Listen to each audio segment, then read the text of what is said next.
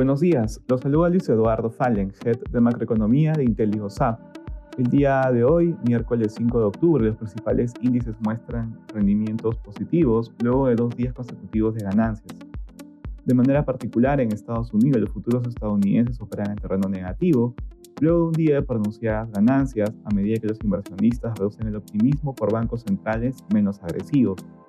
El mercado está atento a los datos de empleo de Estados Unidos que se publican este viernes en búsqueda de señales de que la economía se enfría.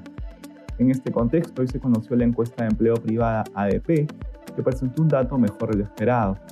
Esto refleja la fortaleza del mercado laboral, lo que da argumentos a la Fed para seguir subiendo las tasas.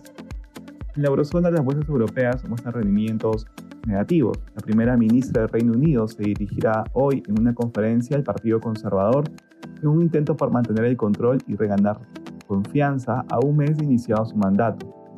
Por su parte, la Unión Europea acordó el octavo paquete de sanciones a Rusia, incluye también medidas para países con relevantes potenciales navieros. En Asia, los índices cerraron en terreno positivo. La bolsa de Shanghái se mantuvo cerrada durante la jornada.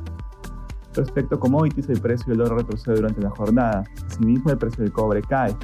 Finalmente, el precio del petróleo avanza, ubicándose alrededor de 87 dólares el barril de WTI, en un contexto en que hoy la OPEP se reúne en Viena luego de dos años y se espera que se recorte la producción en más de un millón de barriles por día en un intento por estabilizar el mercado.